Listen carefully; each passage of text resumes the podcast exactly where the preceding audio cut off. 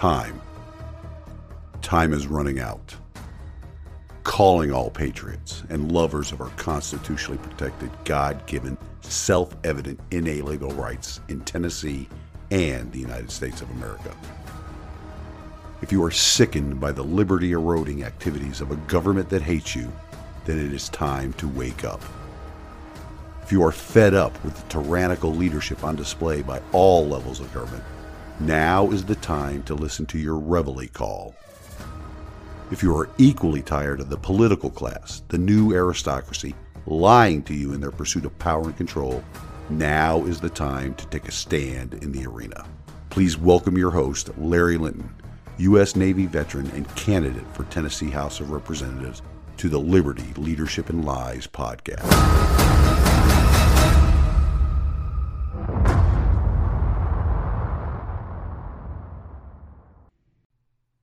Welcome to the weekend update, ladies and gentlemen, and happy Constitution Day. Yep, it was on this day in 1789 that the agreement between the states that formed a central government with very limited powers was signed at the Constitutional Convention in Philadelphia. It is sad that this day is not really recognized for its importance in not only our republic's history, but in the history of the world. Constitution Day recognizes the formation of a government where each citizen is the sovereign over the government. Prior to this document being signed, the sovereign of a country was usually a king, queen, emperor, or some other person. Our nation broke that mold.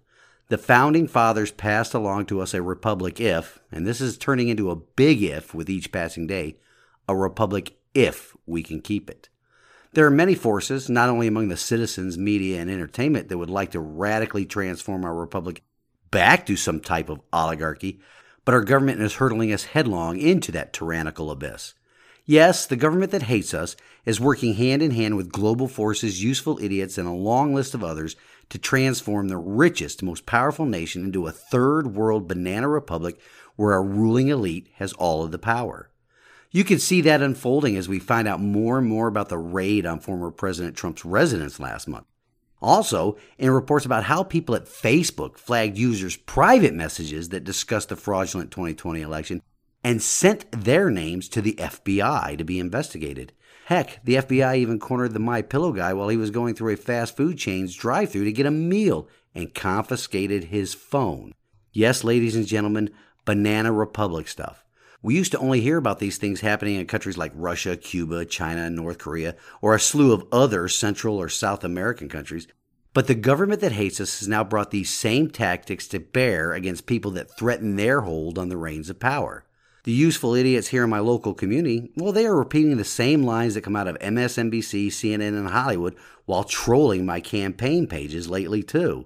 It is disheartening to see what should be a proud, independent people no longer question authority as long as their preferred, installed politician is in power.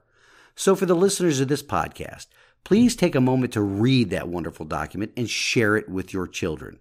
Then, go out and fight for it and the ideals it represents. There are some news on the home front I would like to pass along. I recorded my first campaign radio advertisement this past week. It will begin to air on October the 9th through the day before Election Day. It will be on two local radio stations, Mix 1055 and Mountain Talk 106.3. I have also been invited back to the Biblical Worldview Talk Show on Talk Radio FM 923 and AM 760 next weekend. Mr. Richard May was kind enough to offer to have me on again and talk about all things related to my campaign on Sunday, September 25th from 2 p.m. until 4 p.m. I've also started going door to door in the county talking to voters, and the feedback I am receiving is awesome. My walks have put me in touch with many people that are tired of the status quo from the General Assembly in Nashville and how it no longer serves the will of the people, but serves the will of lobbyists, political action committees, and big money donors. Finally, I'm getting excited for this afternoon's campaign event. Later today, gubernatorial candidate John Gentry and myself will be meeting with the voters here in Sevier County at the King Family Library from 2 p.m. until 4 p.m. My mother and older brother are even coming into town for the event. If you can make it, please turn out and we can discuss how, by standing in the arena together, we can regain control of our government in Nashville. Until next Saturday, this has been the weekend update of Liberty Leadership and Lies with Larry Linton. I pray you all have a wonderful weekend. Stand in the arena with me. Reveille. It's time to wake up.